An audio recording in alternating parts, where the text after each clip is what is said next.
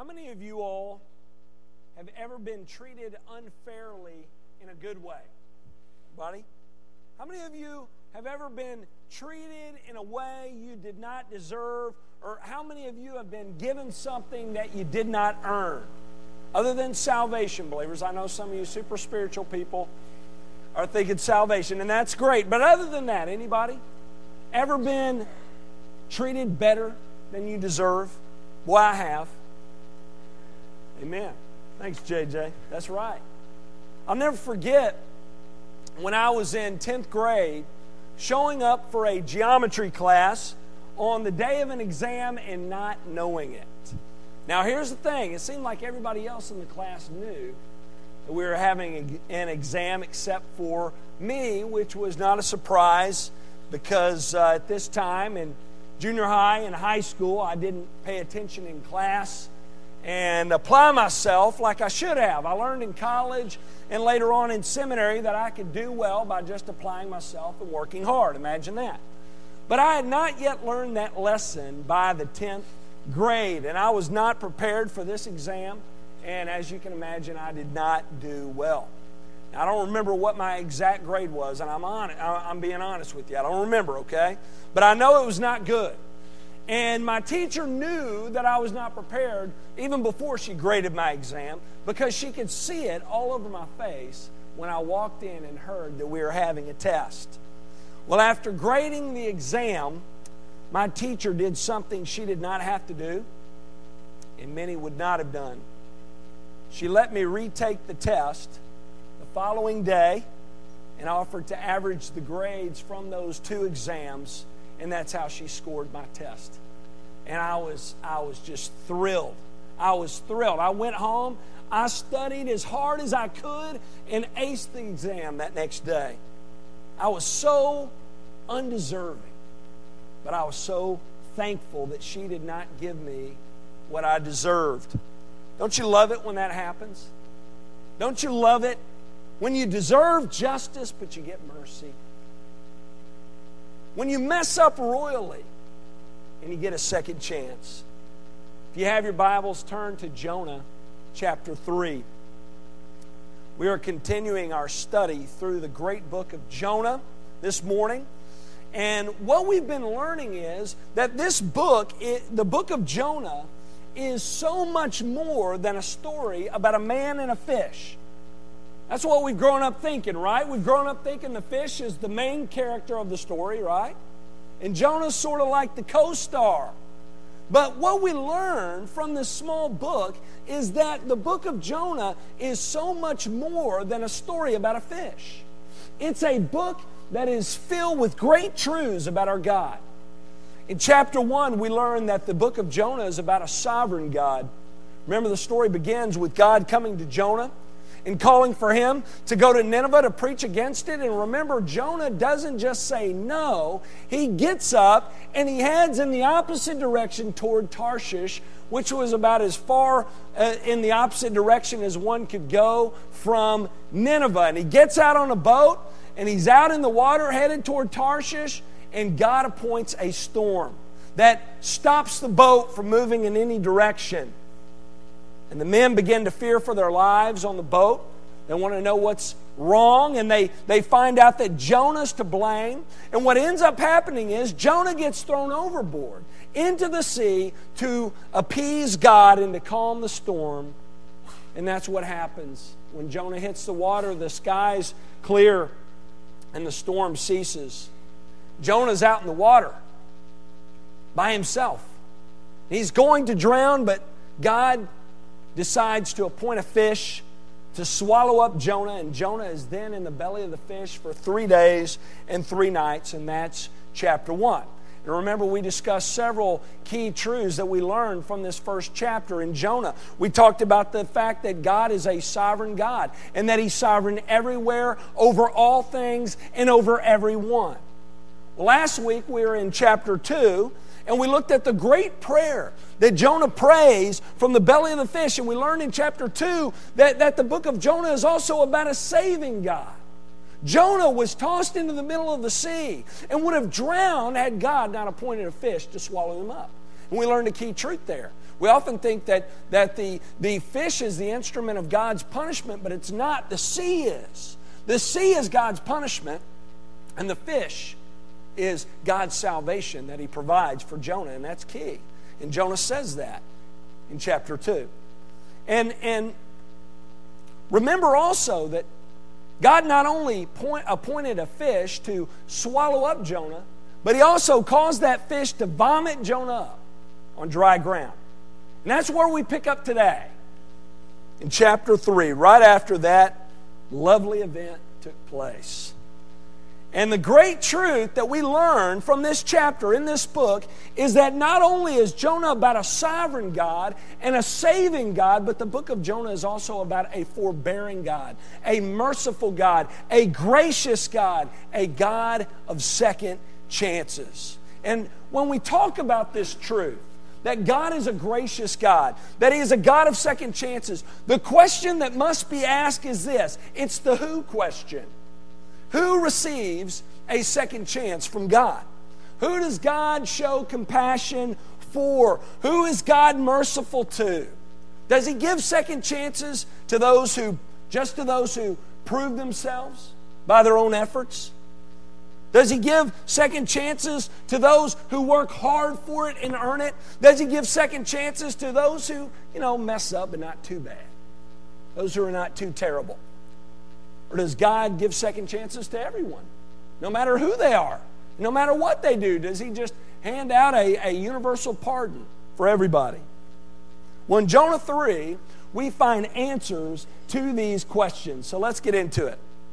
The first principle we learned from Jonah 3 when talking about who God is gracious to, we, we, we learn that God is gracious to the unqualified. God is gracious to the unqualified. I went to college at the University of Arkansas, which is in Fayetteville, and it's a, it's a Southeastern Conference school. And I know that doesn't mean a lot to uh, a lot of y'all in here, but uh, uh, a competitive conference, especially in football. And there have been a lot of coaching changes this year in the SEC. And, and none of the changes that were made were all that surprising. Uh, um, you know, they, they, the coaches didn't have great seasons. Though the coach of the Auburn Tigers, who lost his job this year, though he had two rough seasons, two years ago, he led the Auburn Tigers to an undefeated season and a national championship. And now he's unemployed. I mean, Auburn is the perfect example of how unforgiving and unmerciful a top program can be. You either compete year in and year out, or you find another job. And we don't think twice about that, do we? We really don't. I mean, let's be honest, that's the way the world works. We get it, right? We want the best coach for our team. We want the best employee for the job. We, we want the, the one who's most qualified, most successful, the one who is going to do the best job for us. And oftentimes, we think that God works in this way. We do. Many of us think that God reasons in this way, that He looks at us and, and He says, You know, I'm going to invest the person who's going to give me the greatest return, who's going to do the best job for me. But guess what? Guess what we find in the book of Jonah and elsewhere? God's not like us, is He? He's not. His ways are not like our ways. Look at Jonah chapter 3, verse 1. Then the word of the Lord came to Jonah the second time, saying, Arise, go to Nineveh, that great city, and call out against it the message that I tell you. Now, this passage sounds familiar, doesn't it? Doesn't it sound familiar? The reason why is because this passage, this verse, is almost identical to Jonah chapter 1, verse 1. Listen to Jonah 1, verse 1. Now the word of the Lord came to Jonah the son of Amittai, saying, Arise, go to Nineveh, that great city, and call out against it. You see, almost identical, but there is a phrase that differentiates the second from the first. In chapter 3 is added the phrase, the second time. We learn here that God's word had to come to Jonah twice. Because the first time the word of the Lord came to Jonah, what did he do? He bolted, right? He did. He got out of there. He ran away. He tried to flee from the presence of the Lord.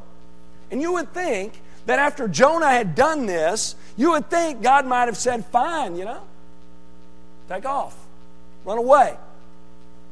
You don't want to be a part of what I'm doing? That's fine. I'm not going to make you. I'm just going to find someone else to do it. I'm going to find someone more willing, someone more qualified than you, Jonah. You would have thought that God might have said, Man, you know, people think Jonah is this super spiritual prophet. Look at him running from me. I'm going to pick out someone else, someone more willing, someone more spiritual. Yet he doesn't do that, does he? He doesn't. No, God goes to great lengths to redirect Jonah. First, he appoints a storm. Then he appoints a fish. And then he has the fish vomit Jonah back up onto dry ground. And here in chapter 3, verse 1, God comes to Jonah again a second time and he calls him out once again. He says, Hey, Jonah, remember me? Tried to run from me? And I had you swallowed up by a big fish and spit out right here where you stand. Remember me, Jonah? I still have a mission for you. I want you to go to Nineveh and preach against it. And look at what happened after God's word came to Jonah a second time. Verse 3. So Jonah arose and went to Nineveh. He better, right? According to the word of the Lord. Now, back in chapter 1, we talked about once again, Jonah arose, right? But he went toward Tarshish in the opposite direction. But here, notice Jonah arose and he went in the right direction toward Nineveh. And notice what happens when he gets there. Verse 4 Jonah began to go into the city, going a day's journey. And he called out, Yet 40 days and Nineveh shall be overthrown. So, so Jonah finally goes to the city of Nineveh and he preaches the word that God gave him. And what's the word that God gives him? Into verse 4 Yet 40 days and Nineveh shall be overthrown. So he does what God says. He preaches against Nineveh. And notice the response in verse 5 and the people believed God. They believed God. So Jonah had a rocky road to get to Nineveh, didn't he? But God eventually used him in Nineveh to bring the Ninevites to repentance. Now, listen here. I want you to get this. This is key. We learned something very important about our God here. God could have picked a super spiritual, overqualified servant, one who would have gone to Nineveh at the drop of a hat without any question, one who had a history of going into hostile areas and preaching repentance with boldness, but instead God chose to use a weak minded, intolerant, fleeing prophet like Jonah for his purposes. A prophet who had such a small view of God that he thought he could outrun God by ship a prophet who was openly and outwardly disobeying the direct call of God. God to, he, he chose to use this fleeing prophet in the, in the middle of the Mediterranean Sea instead of choosing a more willing and more spiritual servant. Why? Because God is a forbearing God. He's a merciful God. He's a gracious God who delights in giving second chances to the unqualified. Our God, the one true God of the scriptures, is a God who delights in taking the unimpressive and the mediocre, the incompetent and the unqualified, and using them for his kingdom purposes. How many of you ever, ever heard it said before that God does not call the qualified, but he qualifies the call. How many the called? How many of you have heard something like that? Something along those lines? Yeah, that's that's exactly right. That's true. And we see that here with Jonah. When God first called Jonah, Jonah was not ready, nor was he willing. But God changed all that. Maybe you're here this morning and you feel like that here this morning. Maybe you feel that you're not very qualified to serve the Lord. Maybe you've said to yourself one time or another, God could never use me. I have nothing to offer. I'm average at best. I'm insignificant and ordinary. Here's the good news for you. If this is you, if you feel unqualified and insignificant, you're the very type of person that God delights in using. And guess what? The opposite's also true. If your mentality is, here I am, God, to your rescue, you know, no need to worry anymore. I'm here to improve upon your kingdom work with my greatness and giftedness. If you come with your religious resume in hand, think that God would be impressed and would be fortunate to have you on the team. No, you're the least likely of persons to be used by God. Now, God can use anybody, but He delights in using the humble. God has very little interest in using the, the proud and the pompous, the overconfident and the arrogant for, for his kingdom purposes. He delights in taking the unlikely and even the unwilling and transforming them and equipping them and using them to accomplish his kingdom work. Believers, that was true of Jonah in his life, and that can be true in your life as well. You're here this morning and you're not busy serving God because you think you have nothing to offer, you're the very type of person that God delights in using. Therefore, you need to be open and ready and willing to serve Him, knowing that God does not call the equipped, but He equips those He calls.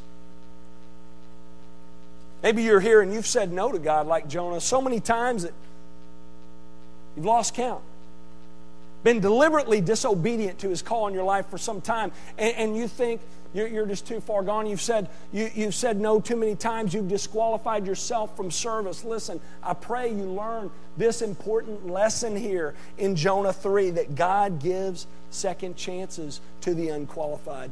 Not only that, he also gives second chances to the ungodly. God is gracious to the ungodly. We learn in chapter 3 that not only does God give Jonah a second chance, but he gives Nineveh a second chance. Look at chapter 3, verse 4. Jonah began to go into the city, going a day's journey, and he called out, Yet 40 days and Nineveh shall be overthrown. Verse 5. And the people of Nineveh believed God. So God calls Jonah to go to the Ninevites to preach against them. And God does this incredible work and brings them to repentance, proving that He is a God of great mercy who is willing and who willingly pardon the worst of sinners. He does. Believe me when I say that the Ninevites were the worst of sinners.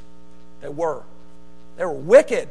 I'll, though I'll go into more detail on this next week, we're told in Nahum that Nineveh was a bloody city, a city with masses of dead corpses and countless dead bodies.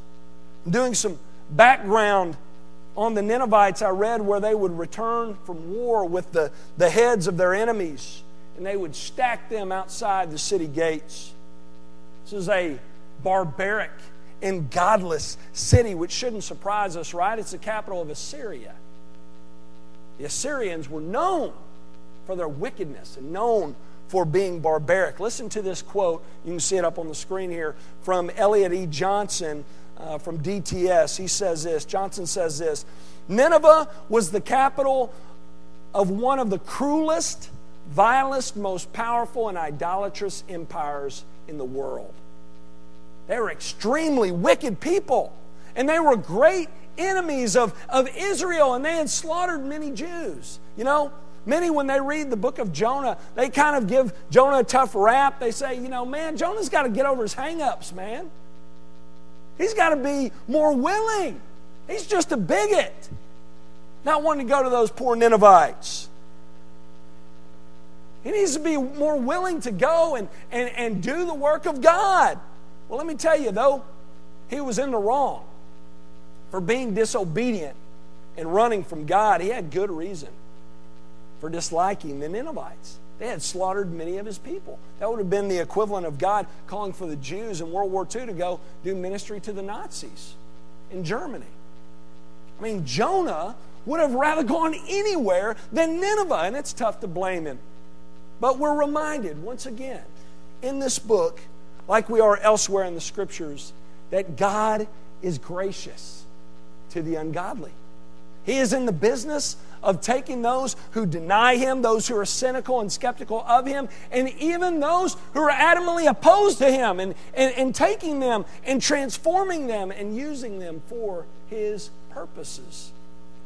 God takes those whom we view as being the scum of the earth and He redeems them for Himself. And this truth was just too much for Jonah. And if we're honest, truth's a little much for us too, isn't it? It is. But it's true. This is what God delights in doing. He delights in taking a broken down and fallen and disgusting life and redeeming it and restoring it and using it for that person's joy and for His glory. Let's be honest, how important is this truth for us today to realize? Maybe you're here this morning and you're thinking to yourself, Graham, you just don't know me. You don't know how sinful I am. You don't know all the awful things I've done. You're right, I don't. But you know what? I know the God I serve. And I know that He gives second chances to the ungodly. I know that He delights in taking the barbaric and the perverse and the immoral and the criminal and restoring them and redeeming them for His purposes. Not only is it important that we remember that God gives second chances to the unqualified and to the ungodly, but lastly, it's also imperative that we remember God only gives second chances to the repentant. God is gracious, but to the repentant. Look at verse 4 and 5 again. Jonah began to go into the city, going a day's journey. And he called out, Yet 40 days and Nineveh shall be overthrown. And the people of Nineveh believed God. They called for a fast and put on sackcloth from the greatest of them to the least of them. So, so Jonah goes to Nineveh and he preaches this message. He says, 40 days and Nineveh is going to be overthrown. And remember, this was a violent city with barbaric murderers. One would think that Jonah might not make it out alive preaching this kind of message. Yet notice what happens. The Ninevites repented and they believed God. Folks, this is an incredible work of God here. Not many of the prophets were successful when dealing with God's people, yet you have revival here breaking out among the godless Ninevites. This was incredible. And notice at the end of verse 5, they're truly repentant. We're told that they called for a fast and they put on sackcloth. Now, what does that mean? Well, what's the significance of sackcloth? Well, at this time, people would do this to show their humility. By doing this, they were, they were identifying with, with poor people. They were showing their humility and they were showing their need. And the whole city was doing this. And at the end of verse 5, we're told, from the greatest of them to the least of them, even the king, folks. Look at verse 6.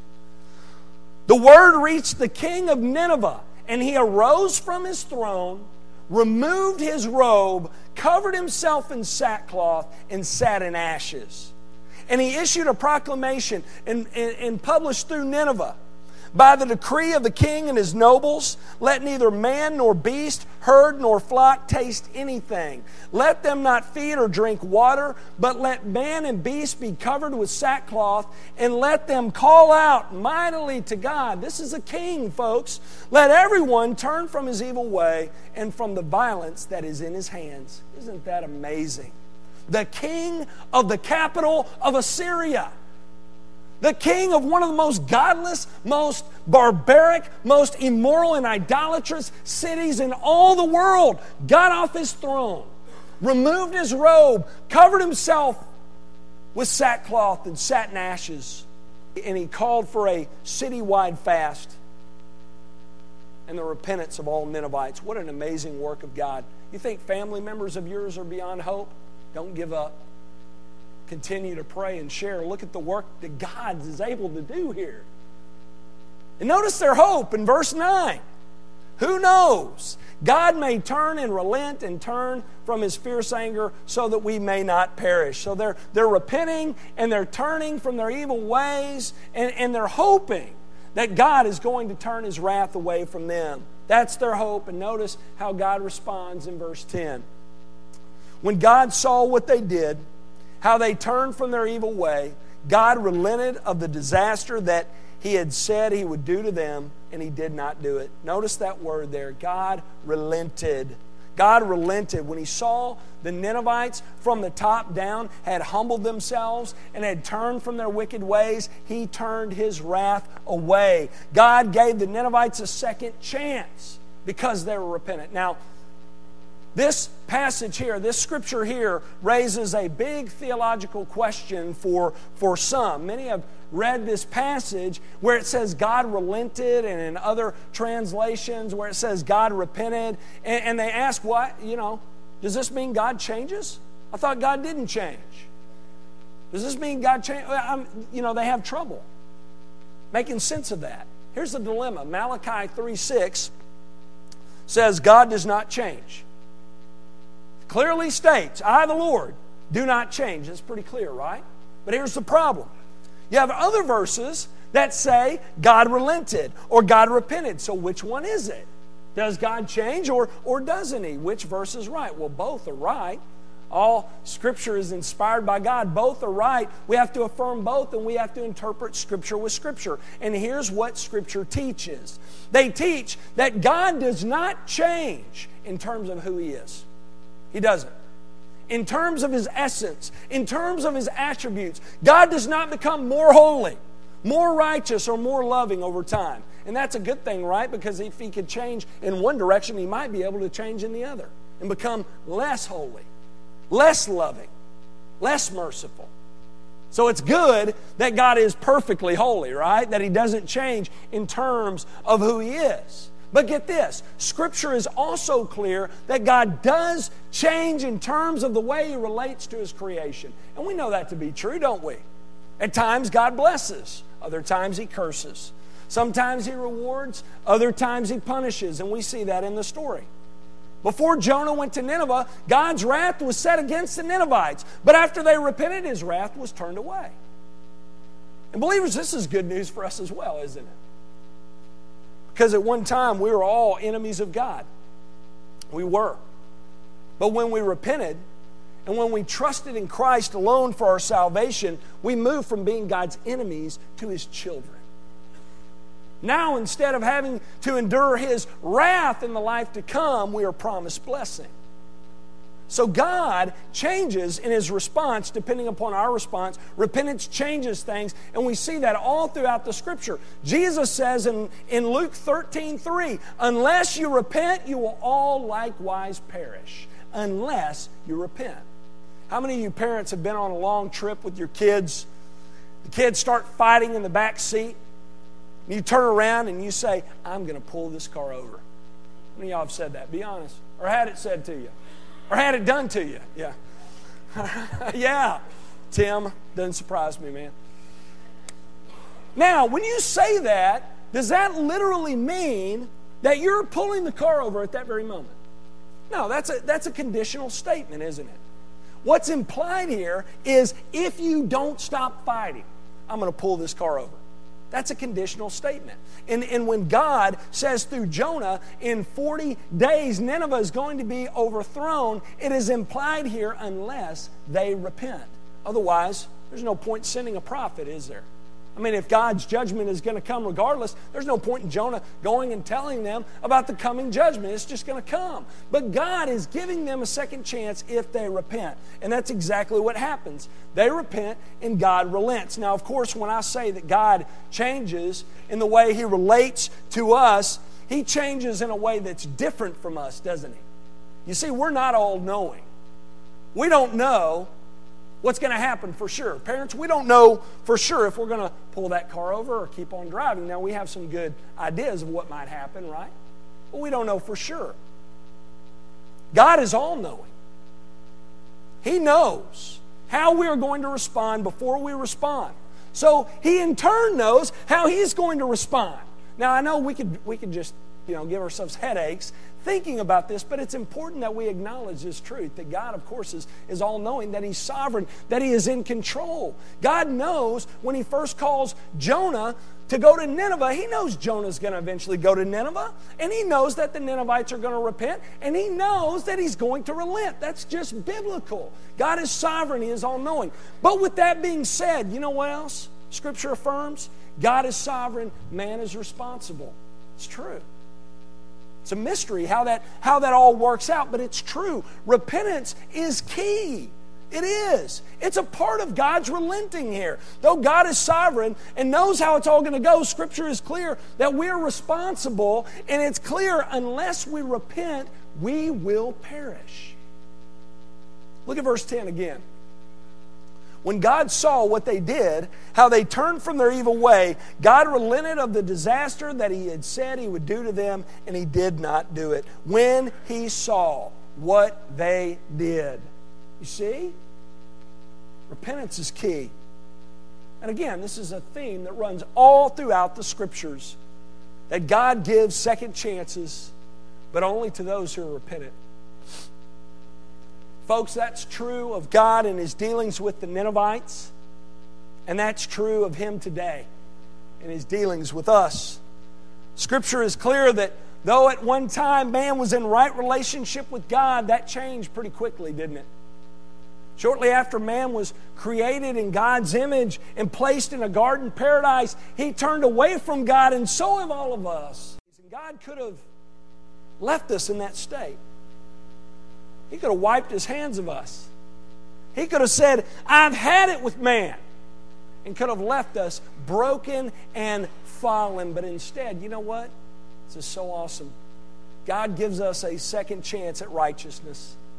He gives us a second chance at a right relationship with Himself. But, but like we've learned from the Ninevites, for us to be made right with God, for us to have a right relationship with Him, we must respond to Him.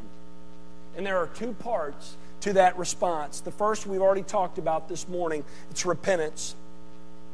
For you to be made right with God, you must first see yourself for who you truly are. You must see yourself as a sinner, condemned and unclean. You must see yourself as one who is apart from and opposed to God, as a sinner in need of a Savior. That's imperative. For one to be saved, they must see themselves in this way.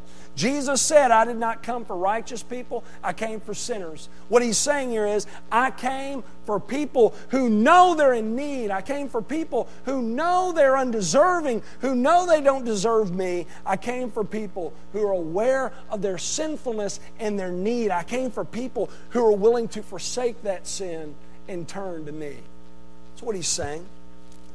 So that's the first part of the response. There must be repentance. We have to see our, our, our, sinfulness and our need and be willing to turn from that. And the second part of the response is that we need to understand that God has provided a solution to our sin problem in Christ. You know how Jesus provided that solution for us? You know, right? He provided it through his death. Think about this for a moment. Jesus endured what the Ninevites deserved. You ever thought about that? Remember, they were on the verge of experiencing God's wrath, and they deserved it because of their sin. But guess what? They repented and were told that God relented. Jesus was not spared in this way. Though he was nothing like the Ninevites, he was perfect in every way, he was not spared in any way. He was betrayed, denied, tried, beaten, and was crucified with criminals on a shameful cross. And not only that, not only did he die physically, but he also experienced the full wrath of God for us. Listen, though we deserve God's wrath, Jesus endured God's wrath so that we might be saved from God's wrath. That's the gospel. That's the gospel. And if you're here this morning and you have yet to respond to it in this way, if you have yet to come to grips with your sinfulness and your need of a Savior, I pray you would this morning. I pray that it would become clear to you this morning that you are in need. And I pray that you would turn from that sin and look toward, trust in, and cling to your solution, the Lord Jesus. Let's pray.